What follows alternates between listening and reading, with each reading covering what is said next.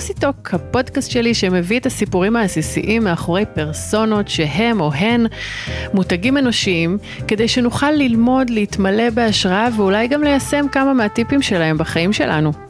את הפרק של היום הקלטתי בבנימינה, בביתו של עידו לביא, צלם אופנה ותיק עם רפרטואר מרשים ביותר, קמפיינים ענקיים, שערי מגזינים בארץ ובחו"ל, ובעצם אפשר להגיד שאין מפורסמת שלא הצטלמה אצלו. אבל בשלב מסוים זה לא ממש הספיק, והוא החליט לחפש משמעות נוספת. הוא מצא אותה בפוטותרפיה, ומאז הוא חוקר, מרצה ומצלם בשני העולמות. בשיחה בינינו דיברנו על אידאל היופי החדש, האם כל אחת יכולה לדגמן, וגם על חיפוש משמעות ועל שינויים בקריירה. בואו נתחיל.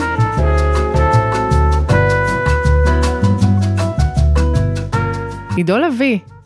ריי שגב. אתה צלם אופנה, אחד מהשמות הגדולים, צילמת כל סלבריטאית ודוגמנית אפשרית בארץ, והיום אתה גם uh, פוטותרפיסט. אתה הולך לספר לנו גם uh, על uh, איך אתה בעצם בנית את עצמך בתור מותג בתחומך, וגם על חוויות שלך מעבודה עם נשים מול המצלמה. יאללה, uh, אני, כן, אני איתך, יש, יש הרבה על מה לדבר. ברור, תמיד. אז פתחת תערוכה חדשה שלך, בוא תספר ככה קצת ל... וואו, פתחתי תערוכה שנקראת uh, פרויקט המסכה. אני נורא רציתי שיקראו לזה The Mask Project, אבל אמרו לי שאני חי בארץ ובשיתוף עיריית חולון, אז uh, אני צריך לקרוא לזה פרויקט המסכה, אבל uh, היה נשמע לי The Mask Project כזה יותר מדליק, במיוחד שיש לי גם תוכניות להרחיב אותו גם לחו"ל, אז ככה. אבל זה פרויקט שהאמת שאני עובד עליו כבר, זה נשמע תמיד המון זמן, אבל זה כבר איזה חמש שנים בערך. שאת עיקר הצילומים עשיתי אי שם בין 2017 ל-2019. למי שלא יודע, את היית מצולמת האחרונה לפרויקט כן, הזה. כן, איזה כבוד. רגע לפני שפירקו לי כבוד. לא, את שם בזכות, כאילו, כי חשבתי שהנוכחות שלך חשובה לפרויקט הזה. אה, וחודש אחרי זה פירקו את הסטודיו, הוא הפך. בהתחלה הוא היה מגרש עפר, והיום הוא כבר איזשהו... אה, חופרים שם באיזה חנייה תת-קרקעית לאיזה כמה בניינים שיקומו מעל. אה, אבל המחשבה של הפרויקט הזה הייתה, היא בעצם שילוב של כובע אחד שלי, שאני חובש כבר הרבה מאוד שנים של, אה, כמו שאמרת, שצלם אופנה ופרסום, מהבכירים בארץ וכולי וכולי. צילמתי את כולן, אפשר להגיד. לכובע הדי חדש, אה, שמאוד הולם אותי, אני חושב, שאני מאוד אוהב לחבוש אותו. אני מסכימה. של הפוטותרפיסט, שלמדתי פוטותרפיה במוסררה בירושלים, שזה, to make a long story short, אומר שהצילום הוא הכלי הטיפולי. רציתי לעשות איזשהו פרויקט שמשלב את שתי העולמות שאני נמצא בהם, העולם ה... אני קורא לו הישן, אבל עולם שאני כבר נמצא בו הרבה מאוד שנים, עם עולם חדש שמאוד uh, מסעיר אותי ומעסיק אותי, של... Uh, של בעצם טיפול ויצירת תוכן ותקשורת שונה עם אנשים באמצעות צילום ועבודה עם דימויים. וביקשתי ממכן להגיע לסטודיו, בבקשה מאוד לא שגרתית, להגיע לסטודיו, לבושות שחור, שיער אסוף, שתסכימו שאני אעשה לכם אה, מסכת גבס על הפנים, שאני בעצם אקח ממכם את הכוח שלכם בעצם, את הנוכחות, את הייצוגיות שלכם בעולם הזה. ואני אצלם אתכם ככה, עם מסכת גבס על הפנים, ולראות, בעצם לבדוק ביחד גם אני, גם מה קורה ביחסים בין צלם למצולמת שהוא מכיר, שהיא דוג... אה, אני בכוונה לא אומר דוגמנית, כי כל אחת ממי שהצטלמה היא לא רק דוגמנית, היא... יש לה עוד הרבה אה, הסתעפויות אה, של הקריירה וכולי, של של משחק, של אג'נדות לקדם, של אה, הנחיה, של אה, עיצוב פנים, המון.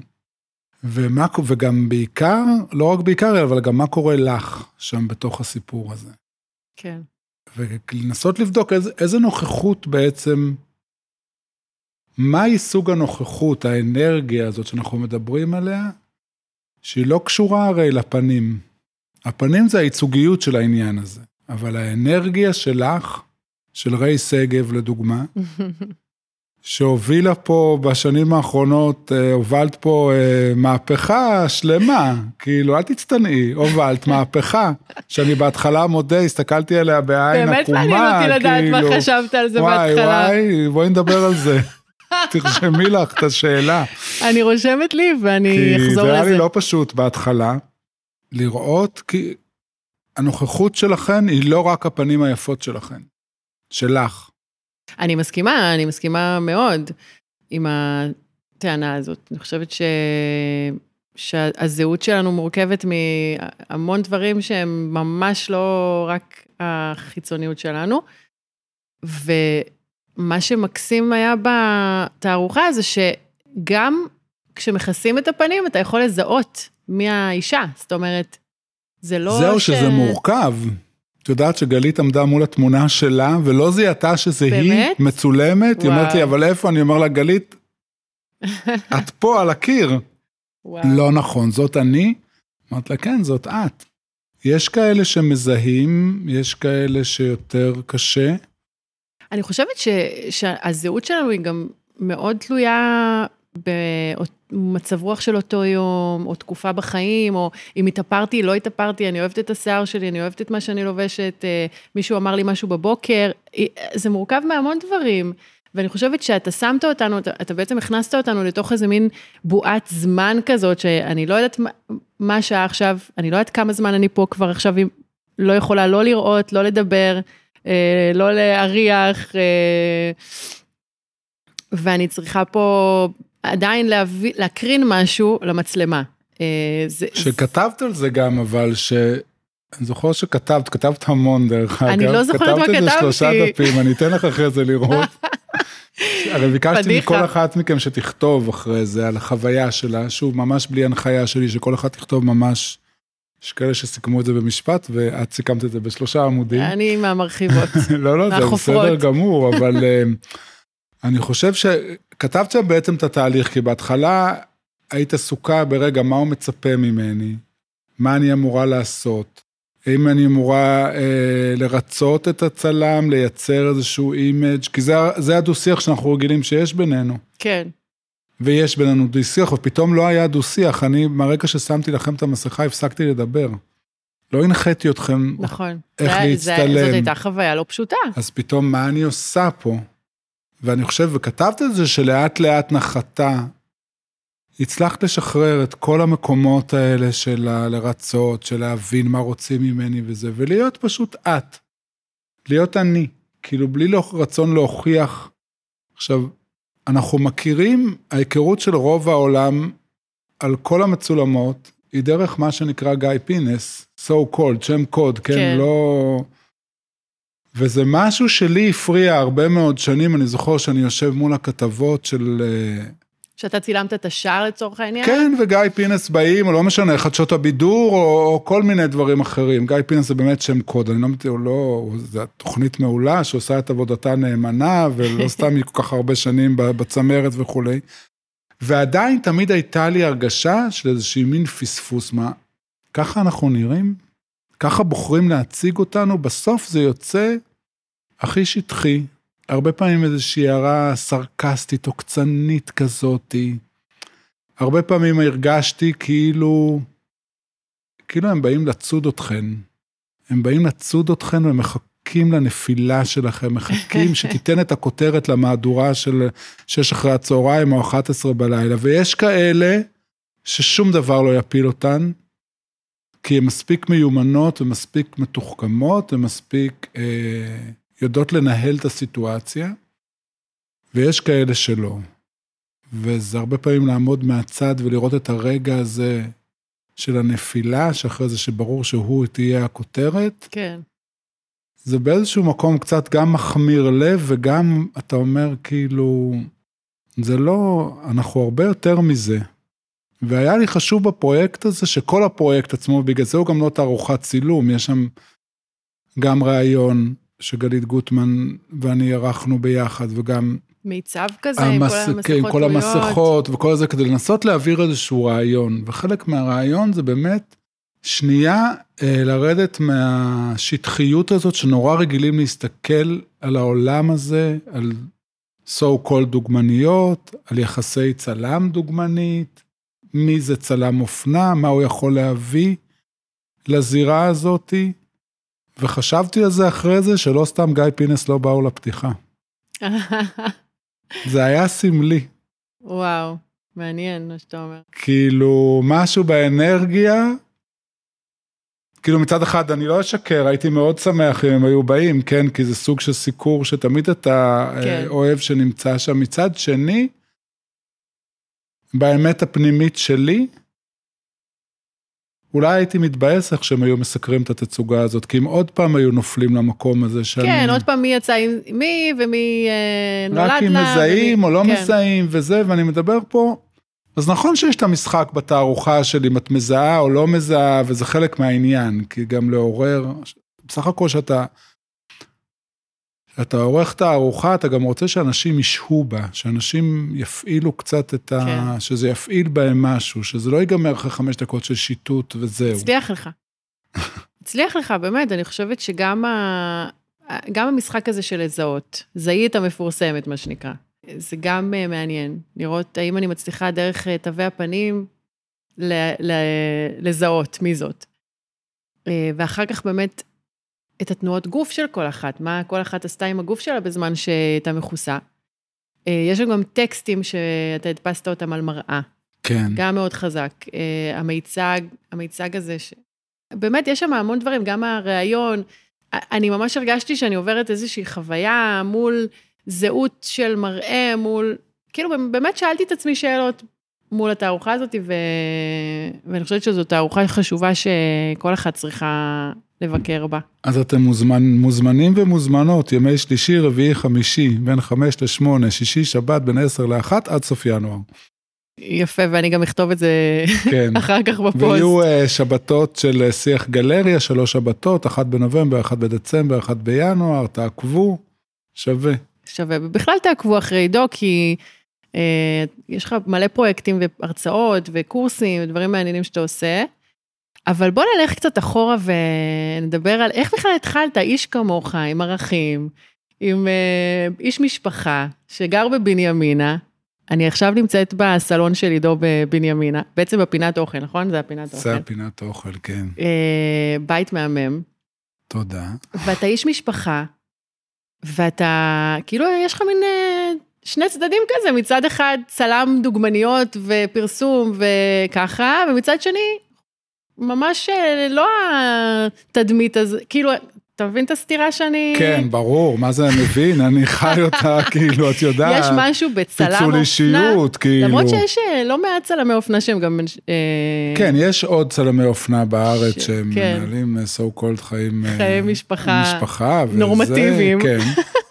אז קודם כל, הרבה שנים הייתי צלם, הייתי צלם אופנה הרבה לפני שהכרתי את תמר ושהייתה לי משפחה, שלושה ילדים, בנימינה, והרבה לפני. זה נראה כאילו אתה... זה במהות שלך, איש... זה אה, נראה לפעמים אה, חיים in another lifetime, אני מודה. אבל אה, התחלתי בתור, אה, הייתי הרבה שנים רווק תל אביבי, לא הולל, בכלל לא. אבל הייתי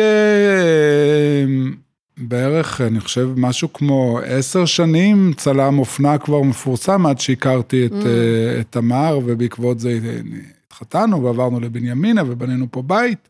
על השאלה למה נהייתי צלם אופנה, אין לי תשובה על השאלה הזאת. רצית להיות אומן? איך זה קרה? לא, לא רציתי בכלל, כאילו לא ידעתי, לא... אני מחזיק מצלמה מגיל מאוד צעיר, אני חושב ד', ה', כיתה, וואו. משהו כזה, תמיד הייתה לי מצלמה ביד. ואיפה גדלת? גדלתי ביוטבתה. אני בן נכון, קיבוץ נכון, נכון, יוטבתה, זה- זה אני יליד, זוכרת. כן, כן, אני בן, אה, גדלתי בקיבוץ יוטבתה, ובעצם עד גיל, עד הצבא חייתי במקום שהוא אה, מבודד, זה understatement. כאילו היינו שישה ילדים בכיתה שמכירים אחד את השני מגיל 0 עד גיל 18. אין מגוון, אין לאן לברוח, זה לא משתנה, זה כל הזמן אותו דבר. והיה לי ברור שאני רוצה ללכת ללמוד צילום, ממש בחיים שלי לא חשבתי שאני אהיה צלם אופנה. איך נחשפת בכלל למצלמה? אתה יודע, זה, זה משהו ש... אני יודעת שבדור שלי הוא אפילו לא היה כל כך מקובל. זאת אומרת... הייתה לנו, אבא שלי מצלם הרבה מאוד Mm. שנים, והייתה לנו מצלמה בבית, זורקי שלוש. רוסייה, נמצאת פה למעלה על איזה מדף. וכן, הדלקתי, אני חושב שהמצלמה הייתה בשבילי לאורך השנים, גם עכשיו, היא סוג שמאפשר לי לתווך את עצמי לעולם ולתווך את העולם אליי. כאילו, היא איזשהו מין סוג כזה של אה, משהו שתמיד נמצא שם באמצע, שמאפשר לי לעבור תהליכים, להבין תהליכים. אה, אבל זה הצילום, צילום אופנה באמצע שנה ב', שסמסטר שני במכללת הדסה בירושלים. גולי כהן, שהיום הוא אה, אה, קולגה וצלם כן. אהוב ומוערך, אה, היה, הוא העביר לנו אז קורס של צילום אופנה. ופתאום נדלקתי, אין לי הסבר לזה אפילו, נד... לא שמעתי על זה, לא ידעתי שיש עיתון כזה שנקרא ווג, לא רואה, הסתכלתי על דוגמניות, לא באתי מבית שהיה בו איזה... קיבוצניק. כן, איזה אימא תופרת או איזה אבא אומן, לא, לא, לא, הכי הפוך מזה שאתם יכולים לחשוב. ופתאום התאהבתי באיזה תחום שאין לי הסבר לזה, נדלקתי כמו, ש... כמו שמישהו מתאהב פעם ראשונה במשהו. אה, אבל לא סתם אמרת, כי מרגע שהכרתי את אה, תמר והתחתנו, ומהר מאוד נולדו לנו שלושה ילדים בארבע שנים, זה היה די זריז, בכל זאת הכרנו אה, בגיל יחסית מבוגר, ועברנו לבנימינה ובנינו פה בית, הרבה מאוד שנים חי... הרגשתי שאני חי בפיצול אישיות. בין הבית שאני פה בבנימינה, שזה, את מתחיל את הבוקר עם סנדוויצ'ים,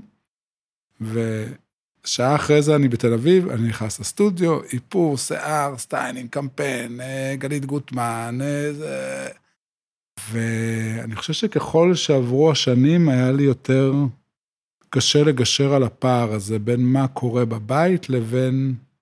זה דברים שם התחילו להתנגש. הרבה פעמים לא אהבתי את מה שאני רואה. אני אומר את זה באיזו הרצאה שיש לי, שקוראים לה Mind the Gap, אבל אני אומר את זה שהיו ימים, אני זוכר, שנכנסתי הביתה ואמרתי לתמר, תני לי חמש דקות, אני חייב להתקלח. לא כי הייתי מלוכלך, אלא כי הייתי. צריך להוריד מעליי את היום הזה. כן. ולאט לאט נהיו ימים שיותר רציתי להתקלח ופחות הייתי שמח בהם. ואז הרגשתי של, שאני חייב לעשות פה איזשהו שינוי, שחסרה משמעות לעשייה שלי. שהגעתי באמת בתחום שלי הכי גבוה שאפשר להגיע, אני חושב כמעט בארץ, עשיתי כמעט כל קמפיין אפשרי, צילמתי באמת כל טאלנטית אפשרית אה, בארץ, בחו"ל. אה,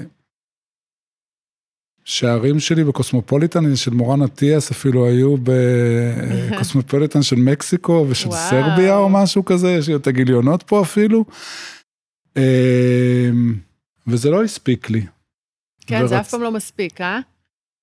אמ, כאילו, תמיד יש עוד לאן לשאוף. זה, זה כאילו... לפעמים אני מקנא באלה ש, שטוב להם, שסבבה להם איפה שהם נמצאים, ואין להם את ה drive הזה כל פעם.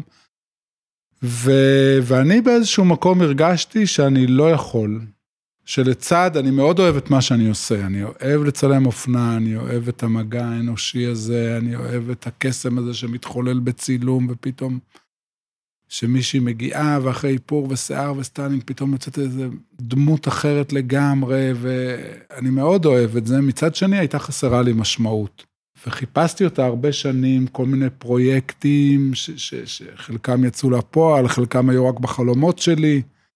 ופתאום שהגיעה הפוטותרפיה, פתאום הכל התחבר לי, ובתערוכה הזאת בעצם הכל מתחבר. אני מוציא החוצה בעצם את החיבור הזה, כי אני לא מדבר הרבה בתוך התעשייה על, על מה שקרה לי, בתור, אה, על החוסר משמעות, על החיפוש, על מה שהיה חסר לי. למה? כי זה פוגע בי. אנשים לא אוהבים לשמוע את זה. זה פוגע באנשים, ואני מבין את זה, אפרופו. כאילו, אנשים אוהבים לעבוד ולהיות שמישהו נמצא איתן, באות, איתם, באותה הוויה, באותו התלהבות וריגוש, ו... כן. ואני באיזשהו שלב, עניינו אותי עוד דברים, זה לא, זה לא הספיק, זה לא היה רק זה. והרגשתי, אפרופו פיצול אישיות, שאני שוב, אני פותח עוד פיצול אישיות. אם הפיצול האישיות הראשון היה בין הבית בבנימינה, אישה, תמר, שלושה ילדים, אה, חיי משפחה, לבין עולם הזוהר הזה, שתמיד הייתי אאוטסיידר בתוכו. אז איך בתור אאוטסיידר הצלחת להביא את עצמך אני חושב שדווקא האאוטסיידריות הזאת זה מה שמשך. כן. אנשים שפתאום, את יודעת, כשביקשתי עכשיו מגלית גוטמן שתראיין אותי לתערוכה, אז עשינו איזו שיחת הכנה ואמרתי לה, גלית, תודה, כאילו, על זה שאת... היא לא חייבת, כאילו, זה העבודה שלה אחרי הכל וכולי, ואמרתי לה, תודה, אז היא אומרת לי, על מה תודה? אני אומרת לך תודה, אז אמרתי לה, לי, על מה את אומרת לי תודה? אז היא אומרת לי, אמרה לי בצורה הכי גלויה, עידו, עד שאתה הגעת לעולם הזה, העולם הזה היה, אמ, אם לא עשית ככה וככה דברים עם הצלם ההוא, או לא שיתפת פעולה בכל מיני דברים עם הצלם הזה, היית מפסידה קמפיינים. אשכרה. אשכרה. ופתאום אתה הגעת, איזו דמות מאוד uh, נקייה, out of the blue, לא מתעסק, לא מתערבב, אי אפשר לעשות איתו uh, שירקס, מה שנקרא. לא משלמים לו עמלות, ואי אפשר לשחד אותו, ואי אפשר להציע לו אחוזים, שאם תבחר את הדוגמנית מהסוכנות שלי, אז uh, תקבל אחוזים מהקמפיין, וכל מיני דברים שהיו נהוגים אז. והיא אומרת, והיה בזה משהו כל כך אחר, שמעבר לכישרון שלך, כאילו, ל...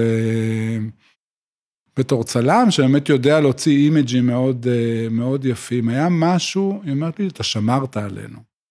מדהים. שבאת אלינו לסטודיו, ידענו שאנחנו מוגנות, שאנחנו שמורות, שאם אנחנו מצטלמות לקמפיין של הלבשה תחתונה, אנחנו בסייף זון, אני זוכר, היו נפרסים אה, וילונות שחורים, היו קלקרים, זה שאף אחד שלא צריך להיות לא נכנס לשם. שלי זה היה ברור מאליו, זה בכלל לא היה משהו שחשבתי עליו, זה היה לי ברור מאליו שככה דברים מתנהגים, ככה כן. דברים אמורים להיות. אבל הם כנראה לא. זה תחום מאוד פרוץ, אה, עולם האופנה. ואני חושבת שהרבה, אה, מה, רוב האנשים לא באמת יודעים מה קורה שם. אה, גם עולם האופנה, אנשים שעובדים בתוך העולם הזה דואגים לשמר את העלטה סביב המקצוע, כאילו, אה, וזה נראה הרבה הרבה יותר זוהר ממה שזה באמת במציאות. תשמעי, תמיד בתכלס בסוף אנחנו עובדים קשה. עובדים, קוראים את התחת. זה קוראים את התחת, וגם זה תמיד לא נעים, כי את צריכה להצטלם בקלישה הכי גדולה, אבל זה ככה, בפברואר בבגדי ים, כי זה לקיץ, ובאוגוסט ללבוש אה, מעילים, כי זה לחורף. זה הרע במיעוטו, אה, אבל, וזה באמת. קשה, וזה הרבה שעות עבודה, וזה כן. הרבה שעות התעסקות, וזה להחליף איפור ושיער, וזה עבודה קשה, זה לא עבודה כל כך, היא לא כזאת זוהרת כמו שזה נראה. איך אתה מסביר את זה שכל כך הרבה נשים רוצות אה, לדגמן? וואי, שאלה, אין לי תשובה, כאילו. יצא לך לחשוב על זה? אני חושב על זה כל הזמן, כי אני רואה את זה גם, אני פוגש את זה גם במקומות שאני בכלל לא מצפה לפגוש. סתם פתאום מישהי שהייתה איתי באיזה קורס, שבכלל לא קשור, פתאום אתה מבין שהיא הייתה רוצה, או שזה עושה את זה לאנשים, או...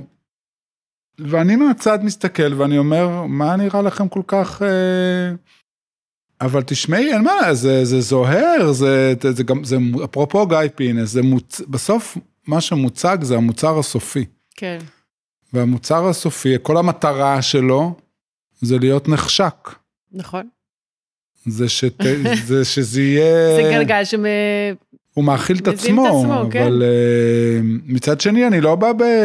אני לא שופט את זה, אני גם חושב אפרופו מה שדיברנו מקודם, שיחסית, בואי נשים רגע את שי אביטל בצד, יחסית העולם הזה בארץ, יחסית למה שקורה בחו"ל, הוא מקום מאוד בטוח.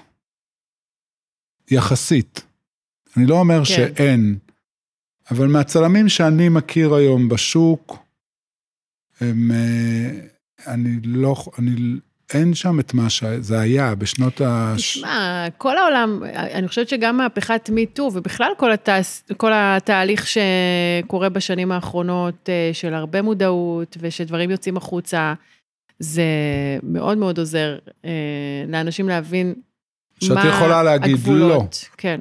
שזה לגיטימי, כן. שפעם זה באמת לא היה לגיטימי, ואפרופו זה, אני הרבה פעמים שמגיעות אליי בנות שרוצות להיות דוגמניות, הן מטבע הדברים מתחילות בגיל די צעיר, אני אומר להם, קודם כל תבואו עם אימא.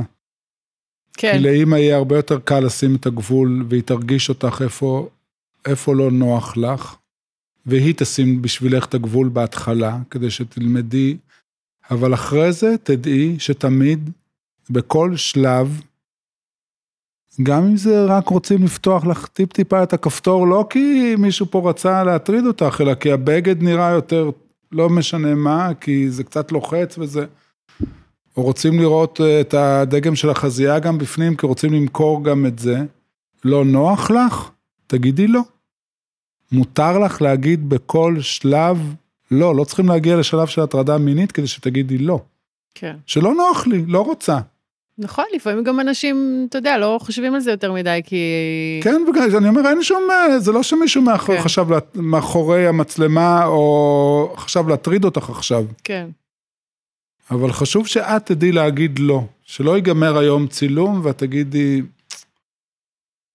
שיט, כאילו, אני מצטערת שהסכמתי. יש משהו במקום הזה של להיות אה, מול המצלמה, בכלל, להיות דוגמנית, או שיגלו אותי, או שיאשרו לי ויגידו לי שאני בסדר, הנה, אני מספיק ראויה בשביל להיות מצולמת, בשביל שמישהו ישקיע בי את האיפור שיער, ואת ה styling, ואת הזמן, ואני פה במרכז.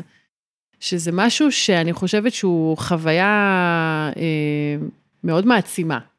אבל מצד שני, מעצם, ה... מעצם, מעצם העניין זה גם מאוד מקטין, כאילו יש בזה גם משהו מחליש וגם משהו מעצים. אתה מבין מה אני אומרת? כאילו יש פה... מאוד, תשמעי, איזשהו, כן, אה, כי זה מעצים פגיעות. קצת, זה סוג של תמיד אנחנו אוהבים מחיאות כפיים, זה תמיד כן. משהו שאנחנו אוהבים. מצד שני, כאילו, אם מתייחסים אליי רק לחיצוניות שלי בתור איזה סוג של חפץ so called, אז זה מקטין אותי, כי אני לא, אפרופו התערוכה, כן, כי אני לא רק הפרצוף היפה שלי או הגוף היפה שלי, אה, ואפרופו גם מה ש... כל המהפכה שאת אה, נושאת בגאווה כבר כמה שנים, היא מה זה גוף יפה בעצם. מה זה יופי באופן מה כללי? זה ו- יופי באופן והאם כללי. יופי זה הדבר הכי חשוב? ובעיקר, תשמעי, אני רמזתי על זה קודם, אני גדלתי, זאת אומרת, התחלתי את הקריירה שלי בשנות התשעים של ה supermodels בחו"ל, של אבנג'ליסטה ונעמי קמבל וקלאודיה שיפר והלנה קריסטיאנסן, וגם של ה supermodels בארץ, של שירה אזטל ושירלי בוגנים וגלית גוטמן ומיקי ממון ו... ומעיין אה, קרת? ומעיין קרת, וויק, וזה היה, אני זוכר שבטי רוקווי, אם מישהי הייתה נכנסת והייתה שואלת בנות, מתי קיבלת מחזור? כי אני לא יודע אם התיאוריה שלה נכונה או לא, אבל היה ששנתיים אחרי מחזור את מפסיקה לגבוה, ואם לא היית מגיעה למטר שבעים וחמש, אז לא היית מתקבלת. כן. למרות שהיה שם את היוצאת דופן הגדולה מכולם, אני חושב, קרן מיכאלי, שבשנות ה-90 הייתה מטר שישים, שפוצצה פה מדינה שלמה בקמפיינים ובחשיפה. גם סנדי בר, סנדי בר, היו, אבל זה יעל היה בר זוהר, מאוד, זה היה מאוד... אה, יוצא דופן. אה, יוצא מן הכלל שמעיד על הכלל. היית צריכה לעמוד בסטנדרטים מאוד מסוימים כדי שתקראי דוגמנית. כן. ובעצם מה שהמהפכה שאת הובלת, שאני מודה שבהתחלה היה לי לא פשוט איתה. הנה, עכשיו זה הזמן אה, לדבר על זה. וואו, את יודעת, אני לא הבנתי מה רוצים ממני בהתחלה. באמת? תחשבי שאתה אה, אתה גדל במציאות, שאתה רגיל להסתכל עליה בצורה מסוימת, ופתאום מישהו, מישהי את, אומרת, רגע, זאת לא המציאות. אתה צריך לשנות את האופן שבו אתה מסתכל, שבו אתה מתבונן, שבו אתה רואה, שבו אתה... ובהתחלה, אני מודה, היה בי סוג של התמרמרות, כאילו, מה זאת אומרת?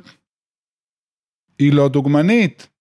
לא את ספציפית, אלא פתאום מישהי שהיא לא הייתה ב... כן. בממדים או בגיל ובזה, זה, זה כאילו נגד וסתר את כל מה ב... שידענו עד עכשיו. זה באמת היה משהו מאוד מאוד חדש. האמת שהגעתי מתוך מקום של כאב, כי בתור ילדה ונערה, רציתי, רציתי להיות בסדר, רציתי להיות יפה, רציתי שאוהבו אותי, רציתי להרגיש טוב עם עצמי. ולא היה לי שום דוגמנית שיכלתי להזדהות איתה, תמיד uh, חשבתי שאני צריכה לשנות את עצמי בשביל להתאים את עצמי ל, למה שאני רואה ב, בלאישה. ו... ולא משנה כמה דיאטות עשיתי, זה לא, זה, לא, זה לא הסתדר, כי אין לי את המבנה גוף הזה. ואף אחד לא אמר לי שוואלה, לא לכל אחת יש את המבנה גוף הזה, ושזה בסדר גם שאין לך את המבנה גוף הזה. אה, ואני חושבת שבפעם הראשונה שראיתי דוגמנית אה, במידה שלי, או בכלל, נשים, אתה יודע, שפגשתי בפעם הראשונה את מרינה מקסימיליאן, אפילו שהיא עדיין לא הייתה מרינה וואו, מקסימיליאן. וואו, איזה יפה מרינה. אין על מרינה, הכי מדהימה שיש. מוכשרת, אה, אז בעיקר. פגשתי אותה ממש בתחילת הדרך של שתינו, אני הייתי בלימודים, למדתי עיצוב תפאורה ותלבושות, והיא הייתה פרס, פרפורמרית כזאת שהגיעה עוד לפני כוכב נולד. והסתכלתי עליה, וכאילו פתאום ראיתי משהו שאני יכולה להזדהות איתו. איזה, כן. איזה אישה שהיא עם כריזמה מטורפת, אבל וואלה, היא לא על השטאנץ של הרזון, ועדיין אוהבת עצמה, ועדיין אה, מלאת חיים וזה. זה ריגש אותי, זה פשוט ריגש אותי. אז אני באתי לתחום הזה עם המון כאב ועם המון רצון לעשות שיהיה שינוי טוב, שיהיה יותר טוב לנשים אחרות בהמשך. לא הייתי מקצוענית, אבל מאוד מאוד האמנתי שככל שאני אהיה יותר מקצועית ואדע את העבודה יותר טוב, יאמינו לי יותר, זאת אומרת, אה, אה, ייקחו אותי יותר ברצינות. וזה מה שניסיתי לעשות. השאלה שלי בעניין הזה, זה, ודיברנו על זה קצת קודם, לפני שהתחלנו, זה האם המושג הזה של איזשהו מודל של יופי, או הגדרה, מה יפה או מה לא יפה, פס מהעולם. כרגע עדיין לא. לא, אבל, אבל בכלל, בא, באוטופיה נגיד. אני מרגיש שלפעמים, ואמרתי את זה גם קודם, שהיום אני נמצא במקום שכל מי שמגדירה את עצמה בתור אה, דוגמנית פלאס אה, size, או אה, דוגמנית pro-aging, כאילו מבוגרת, מעצם זה שהיא שמה את עצמה במשבצת, אני בתור צלם, אסור לי להגיד, אני כאילו, I need to rest my case. כן. אסור לי להביע את דעתי אם בעיניי, בכל זאת, את יפה או לא. כי בסוף הרי זה לא קשור למשקל, זה קשור לאיזשהו סוג של נוכחות. נוכחות. אה, שעוברת... בתעשייה קוראים לזה בייגלה, שיש לך בייגלה מעל הראש. אני לא יודע, כאילו יש כל מיני כאלה, ואני זוכר גם דוגמניות ש... נגיד אפילו ב, בימים שלה, שצצחה צריכה להיות מטר שבעים וחמש, שמונים ורזה והכל. היו כאלה שהיו נורא נורא יפות, ונעמדו מול המצלמה והיו נורא נורא משעממות. והיו כאלה שדווקא היה להם יופי שהוא לא הכי קלאסי בעולם, כמו נגיד קימי גלינסקי בזמנו, או יעל רייך, או מיקי ממון, שהם לא קלאסיות ביופי שלהם, יש בהם איזושהי נוכחות ואיזושהי אנרגיה מול מצלמה. יש. סטלה עמר, שאי אפשר לקחת את זה מהם. בטח. ואני מרגיש כאילו באיזשהו מקום שמנסים לקחת ממני את היכולת בכלל, וזו שאלה מאוד גדולה בעיניי. כן. שאלתי לא מזמן את בריאיון שדיברנו, אנחנו מצלמים כל שבועיים לאישה, את ה, גם הצטלמת למדור הזה נכון. של בית ספר לאופנה, של שלי גרוס ותמי ארד. ואמרתי לשלי, מעניין אותי אם היום, אם, אם הייתי מחזיר את הגלגל אחורה, חוזר ל-1995-6, אבל העולם היה כמו שהיום, האם היה מעניין אותי להיכנס אליו? כי אז דוגמנית היה משהו מאוד ברור, מאוד מוגדר, מאוד יפה, מאוד בלתי מושג, מאוד... אה, אקסקלוסיבי. אקסקלוסיבי כזה, ופתאום, אפרופו כל מה שגם פאולה רוזנברג מדברת עליו, המון, ובהערכה רבה אני אומר את זה, אבל מצד שני, אין יותר יפה או לא יפה. זה נגמר? אני שואל באמת, אין לי תשובה לזה, זה נגמר שמה, זה, אבל? זה דיון פילוסופי, מה זה יופי ומה זה כיעור, זה דיון פילוסופי שאין לו תשובה, לדעתי. כי גם אמרת כיעור, לדוגמה בסרטים של אלמודובר, יש דוגמניות שעל, שחקניות שעל פניו הן הכי מכוערות שיש. רונית אלקבץ. אבל יש להם איזושהי נוכחות וכריזמה באמת שאי אפשר לעמוד כן, בפניה. כן, כן, נכון. אבל אני מרגיש שהרבה פעמים, דווקא הדיון הזה שאנחנו מנהלים, כאילו, נותן הנחות בעצם, כמו שאת אמרת עכשיו, אני פתאום יורד לי איזה אסימון, כאילו אמרת, בסוף את צריכה להיות מקצוענית, את צריכה לדעת את העבודה, כן. את צריכה להיות מחויבת למה שאת עושה. והרבה פעמים עכשיו, וכל זה, רגע, אני לא צריכה להיות מחויבת לשום דבר, אני בעצם לא צריכה להיות הכי מקצוענית שיש, אני יכולה להגיד, להגיד שאני פלאס סאי, וזהו, אתם תקבלו אותי, ואתם לא תגידו יותר, ואין לכם זכות בכלל להגיד. כן. מי יפה, מי לא יפה, שיש דבר כזה שיש אידיאל יופי. כן. עכשיו, אני כן חושב שבבסיס שלנו, אנחנו כן מחפשים איזשהו אידיאל, כלשהו. כן. אנחנו מחפשים אידיאל של יופי, אנחנו מחפשים אידיאל של צדק, אנחנו מחפשים הרבה אידיאלים בחיים, בטח. אנחנו זקוקים לחיות לאורו של משהו. כן. אבל בעולם המאוד שטחי שלנו, של, ה, של האופנה והפרסום וכולי, עדיין כאילו אני מרגיש שזה כבר אוקיי, פתחנו את הדיון, מנעד היום הגבהים, המשקלים, הגילאים, הצבעים, מאוד השתנה. אני מרגיש שלפעמים אנחנו מוותרים לעצמנו. אנחנו לא דורשים את העניין הזה של המקצוענות, באמת, של הנוכחות הזאת, שבכל זאת תהיה שם. כן. עד הסוף. ויש לזה גם המון יתרונות, לדוגמה, הכוכבות הכי גדולות שהיום יש, של אה, נטע אלחימיסטר ועדן פינס, לא היו עובדות בשנות ה-90, בואו נשים את זה על השולחן. למרות ששוב, יש לך... היה מעט מאוד, כן. מעט מאוד, ה top, הם לא היו זוכות כאילו ל... כן. אני חושבת ש... אה, אני גם מדברת על זה בהרצאות שלי, וגם, אתה יודע, יש לי את התוכנית ליווי שאני עוזרת לנשים אה, בעצם להביא את עצמן ל front ולהיות דוגמנית של העולם החדש, אני קוראת לזה. ואני מדברת המון על, ה, על העניין הזה של אה, מקצוענות, ובאמת אנחנו צריכות להשקיע במה שאנחנו עושות. כדי להיות הכי טובות בו. כל דבר, גם כשרצית להיות צלם, וגם עכשיו שאתה בא יותר בפוטותרפיה, גם וגם, בעצם משלב, אבל עדיין, כל דבר שאנחנו רוצים לעשות אותו טוב, אנחנו צריכים להשקיע בו. להשקיע בו את הזמן, את האנרגיה, את המשאבים, להתחייב אליו ולתת שם את האנרגיה, וגם להמר, כי אתה לא יודע לאן זה יביא אותך.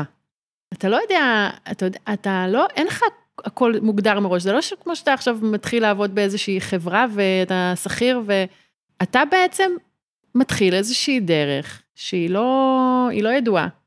וזה מאוד דוגמנות, דוגמנות זה גם של העולם הישן אגב, זה, זה אומרים לך, מחר יש לך יום צילום, מחרתיים תעלי על טיסה, טוסי לזה, כאילו זה מאוד מאוד כזה, אז אני חושבת שאחד מהדברים ש... שמאפיינים דוגמניות uh, שהגיעו רחוק, זה באמת היכולת להתמודד עם הרבה קשיים מסביב והרבה דברים לא צפויים. ובנוסף לזה גם להביא איזשהו משהו מבפנים שהוא מוזה. שכאילו להיות איזושהי מוזה שהיא מביאה את האופי של הדרך העדשה. וזה משהו שאתה חושב שאפשר ללמוד אותו?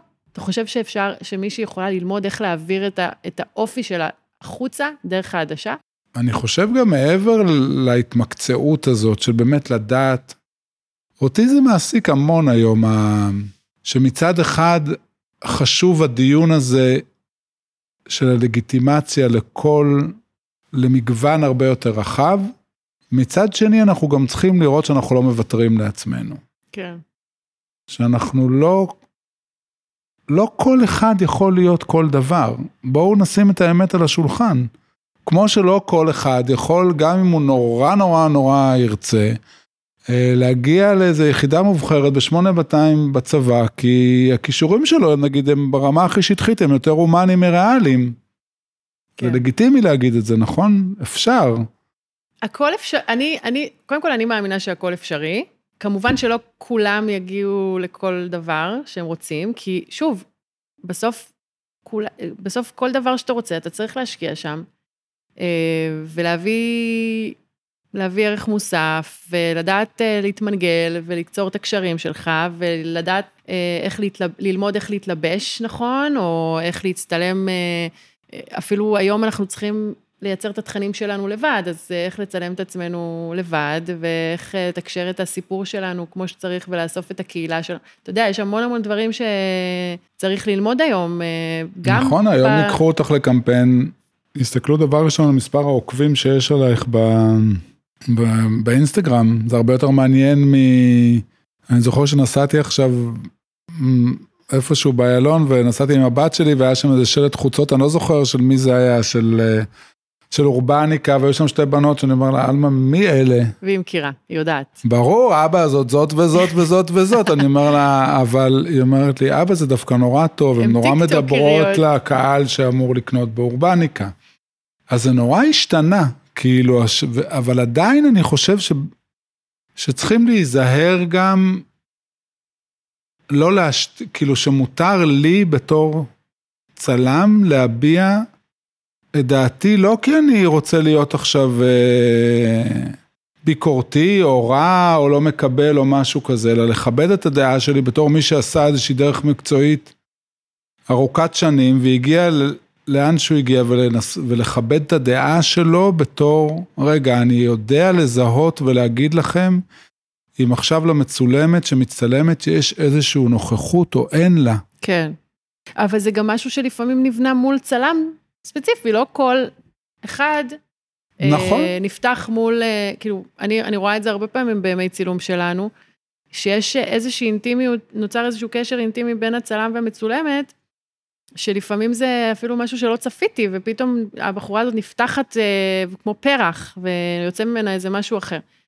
אה, ולפעמים ההפך, היא נחבאת מול מישהו ספציפי. כן, אז, נכון. אז זה גם מאוד מאוד אה, סובייקטיבי בעיניי. אה, נכון, אבל מצד שני, בסוף, אני אומר, בצד השני של המשוואה, ניצב אני. כן. תגיד, ומה אתה עושה אם מגיעה מישהי שאין לך שום אה, כימיה איתה? כאילו, אתה לא מצליח לראות בה את היופי. אז אני מקטר בצד. לא, קודם כל, אני לא אתן לה בחיים להרגיש לא נעים או לא בנוח. כמו שאת אומרת, לפעמים זה גם עניין של טעם אישי ושל איזושהי אנרגיה שנוצרת על הסט שלא נמצאת שם, כן. וזה לא בהכרח שלה, זה יכול להיות גם שלי. מצד, וגם זה לא שנמצאת אצלי איזושהי חוכמה שרק אני יודע וקבלו או לא תקבלו, גם אני טועה לפעמים. אמ, אבל יש מקרים שאני עומד מול מישהי ואני אומר כאילו... היא לא מעניינת אותי. היא לא, היא משעממת אותי. כן. ובסוף, אני חייב במרכאות, באיזשהו מקום, להתאהב במצולמת שלי, להתאהב מטאפורית, כן? כן. אני חייב, ל, אה, למצ... ולפעמים לוקח לי זמן עד שאני, אה, אני עובד על עצמי בלגלות מה, מה יש שם, מנסות לקלף ולהוציא. ואיך אתה עושה? אתה עושה את זה בשיחה? ב... קודם כל אני חושב שזה הרבה עניין של תקשורת לא מילולית. שעוברת איזשהו סוג של אנרגיה שם, של, אני חושב שזה דבר שעובר, אם אתה, אני כאילו, אם אני נמצא בסט, ואני לא מרוצה מהמצולמת, היא תראה את זה עליי תוך שנייה. אני לא מאלה שיכולים להסתיר, אני לא מאלה שיכולים to fake it, אני לא, אני לא כזה.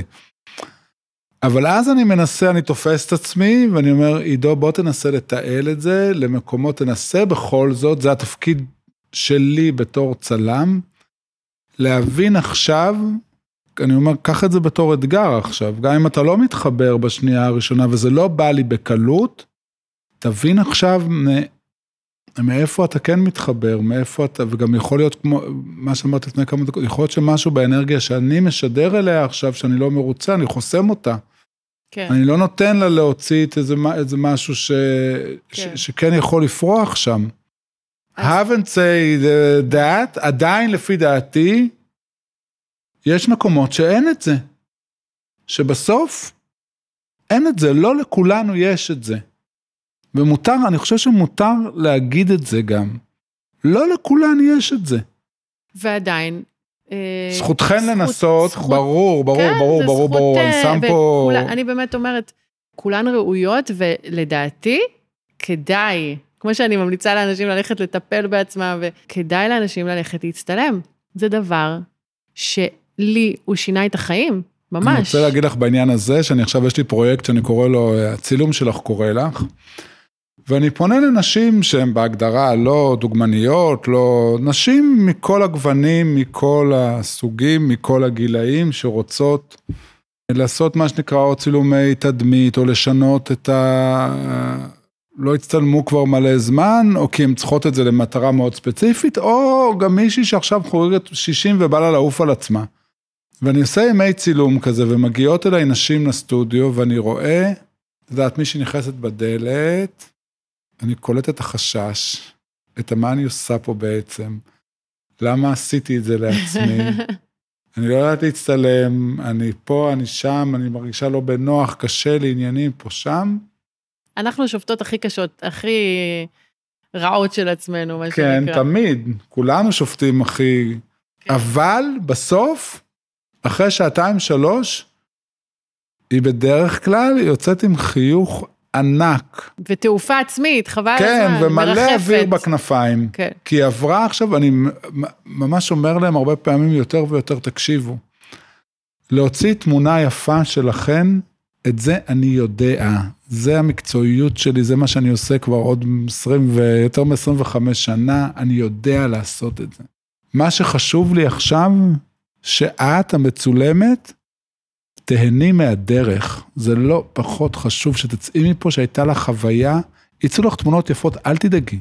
עכשיו תרשי לעצמך להשיל מעלייך רגע את כל רמות השיפוטיות, וה... אני- התנצלויות. והשמנתי, ואני לא טובה, ונוספו לי כמה קמטים, ואני אני כבר לא יודעת נ- להצטלם. לא יודעת להצטלם, ואני כבר לא בגיל 20, ופעם נכנסתי לתוך הג'ינס שעכשיו אני לא נכנסת אליהם, ועוד מלא מלא מלא קלישאות. שימי רגע את כל זה בצד, ובואי ליהנות מהחוויה, תהני מהחוויה. כמה זה קשה, אה? לשים את הכל בצד. כמה זה קשה וכמה זה קל. מצד שני, שאני כן. לא, אני אומר לך, אני, האסטרטגיה שלי, היא לא לתת לזה מקום, לא להתרגש. כאילו, ברור שלתת לזה מקום, אבל לא להתרגש מזה שזה נמצא שם, זה מונח על השולחן, זה בסדר גמור שאת מרגישה ככה, את לא היחידה שמרגישה ככה, רובן מרגישות ככה, עכשיו בואי נהנה. באמת, בואי נהנה מהחוויה, תהני מלהצטלם, מעבר לתוצאה הסופית, תצאי מפה עם זה שהייתה לך חוויה טובה של עמידה מול מצלמה. כן. אתה יודע, זה, זה באופן כללי, אני חושבת, משהו שמאוד מאוד קשה לנו בחברה, אה, ולא רק בצילום, אני נתקלת בזה בהמון דברים. הפוקוס שאנחנו שמים מגיל מאוד קטן על ציונים, ועל התוצאה, ועל אה, מה יוצא לי מזה בסוף. כאילו, אנחנו כל כך מפספסים את התהליך בדרך, וזה אחד מהדברים שאני שמה לב בצילומים, בימי צילום שאני עושה, שכאילו יש איזו מטרה בסוף, מה, מה יהיה עם התמונות האלה? לאן זה יביא אותי? ומה יצא לי? ואיך אני אראה? ויש כל כך הרבה משמעות ליום צילום עצמו, ל- ל- לאקט הזה של לשים את עצמך בסיטואציה הזאת, מול צלם, ויש פה צוות של איפור שיער, ומלבישים אותך, ואת נותנת לעצמך להיות במרכז, את מאפשרת לעצמך את המקום הזה, וזה זה מרחב שהוא כל כך חשוב. הוא המון, כי אני, חוש... אני רוצה להגיד לך גם שהשנים האחרונות, כבר אני חושב חמש או שש שנים שאנחנו מצלמים את בית ספר לאופנה, אני מצלם שם בדרך כלל נשים שהן לא דוגמניות ואין להן שום קשר לעולם הדוגמנות. סופרות, שחקניות, מובילות דעת, כל מיני, מכל מיני תחומים.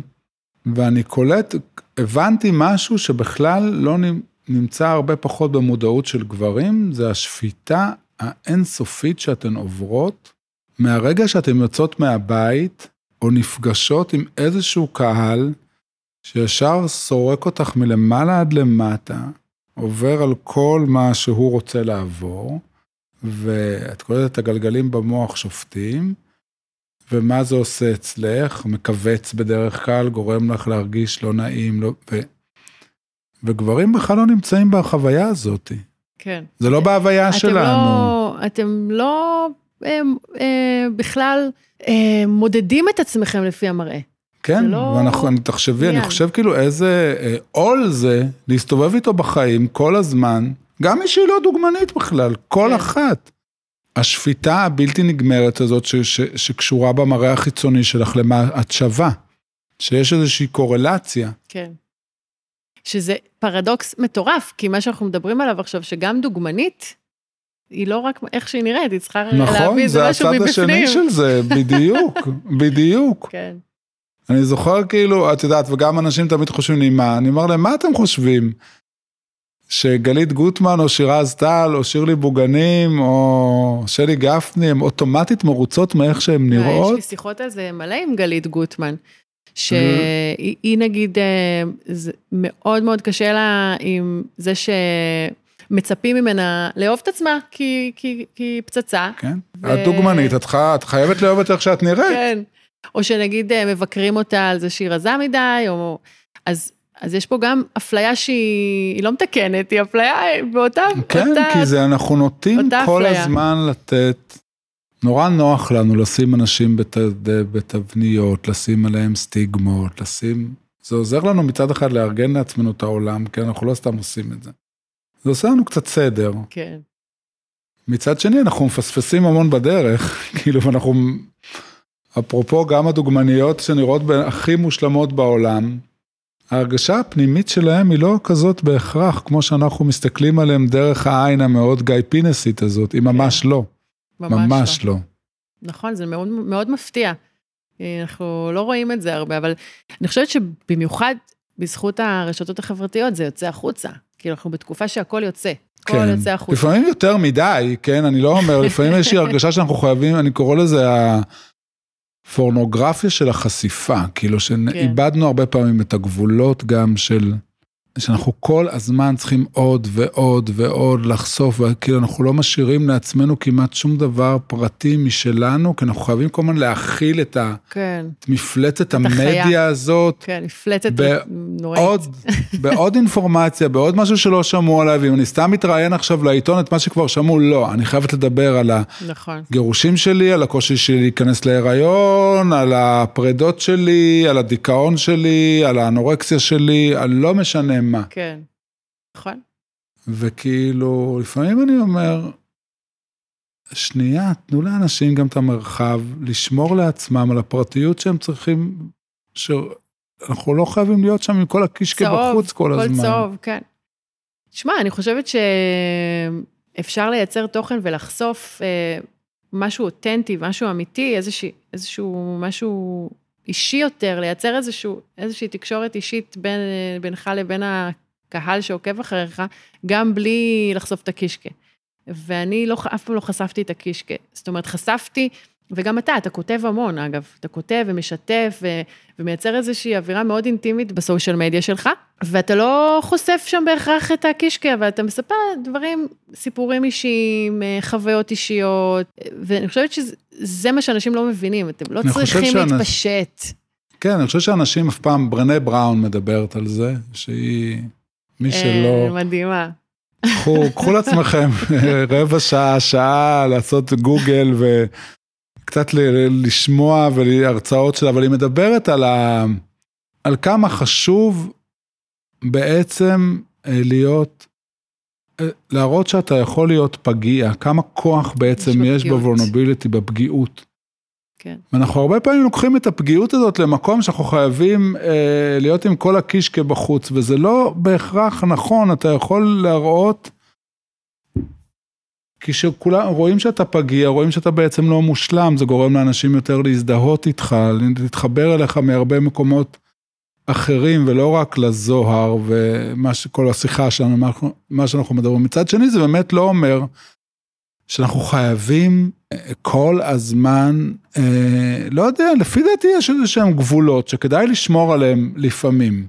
אני לא שופט, כמובן שכל אחת תעשה מה שהיא רוצה, איפה שהיא רוצה, מתי שהיא רוצה, אבל לפעמים אני מרגיש לדוגמה שאני, יש אה, פוסט מתוך המיטת ניתוחים בבית חולים, שלי זה כבר קצת יותר מדי, ואני מצד אחד מאוד מכבד את המקום הזה, שזה בעצם הפגיעות שלה שהיא מראה.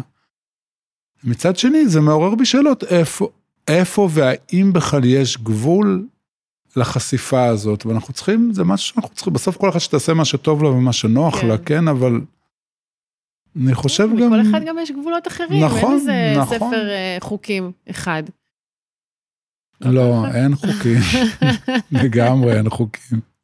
תגיד, מה אנחנו ככה כבר שעה מפה וואלה? לשם אה, מקליטים, כן? וואה. אתה יודע שאתה הגבר הראשון בפודקאסט, ייי, כן? כבוד הוא מקום לי. של כבוד. כל השנים האלה, הייתה לך איזושהי מטרה או איזשהו יעד נחסך כזה ש, שרצית להגיע אליו? תראי, הכל, אני, הרבה פעמים אני אומר את זה שנורא בורחתי. כי כשאני התחלתי לצלם, הכרתי, הלכתי לצלם קולקציות גמר של אנשים משנקר, של סטודנטים משנקר, וצילמתי את הקולקציית גמר של אילן בז'ה, שהוא היום הוא ראש מחלקת אופנה לשנקר, וצילמתי את הקולקציית גמר של ויבי בלעי, שלא צריכים להגיד יותר מזה. איכשהו התחלתי לצלם ולעשות בוקים, טסטים לדוגמניות, בוקים מה שנקרא, ודרך אורית ברקוביץ', חברת נפש אז דוגמנית, ישר היא הכירה לי את uh, ראובן כהן, וישר נכנסתי לבניין הלוהט שהיה אז במטרנון 53, שכל המי והמי של התקופה גרו שם, עדן הראל ועלמה הראל, וראובן ויוסי צרויה, עם המסיבות המפורסמות של אלנבי 58, ואורי שטרק אז גר רחוב ליד, ונכנסתי כאילו בבת אחת, זרקו אותי לתוך הביצה הזאתי, לא סתם קוראים לזה ביצה, אבל אני אומר את זה במובן החיובי, זרקו אותי לתוך המים האלה, ואמרו לי תשחה, ושחיתי, ולא טבעתי. לא היה לי, אני לא יכול להגיד שהיו לי שנים שהסתובבתי עם התיק עבודות, ולא רצו להכיר בי, ולא רצו לקבל אותי עד שנתנו לי צ'אנס. זה קרה נורא מהר. אז לא עצרתי אף פעם בכלל, שעצרתי לחשוב, זה כבר היה ממקום אחר לגמרי, כי הכל, כל דבר הדף רבה, דבר, קמפיין, שער, עניינים, כתבות וזה, בארץ, צילומים, בחו"ל, פרסים, עניינים. אז לא עצרתי לחשוב בכלל. מעניין. וכשעצרתי לחשוב, אז לא היה פשוט לעצור לחשוב. כאילו, כי... כי זה היה כבר ממקום של אחרי... התסכול לא מהמקום שלא נתנו לי את הבמה שלי, להפך.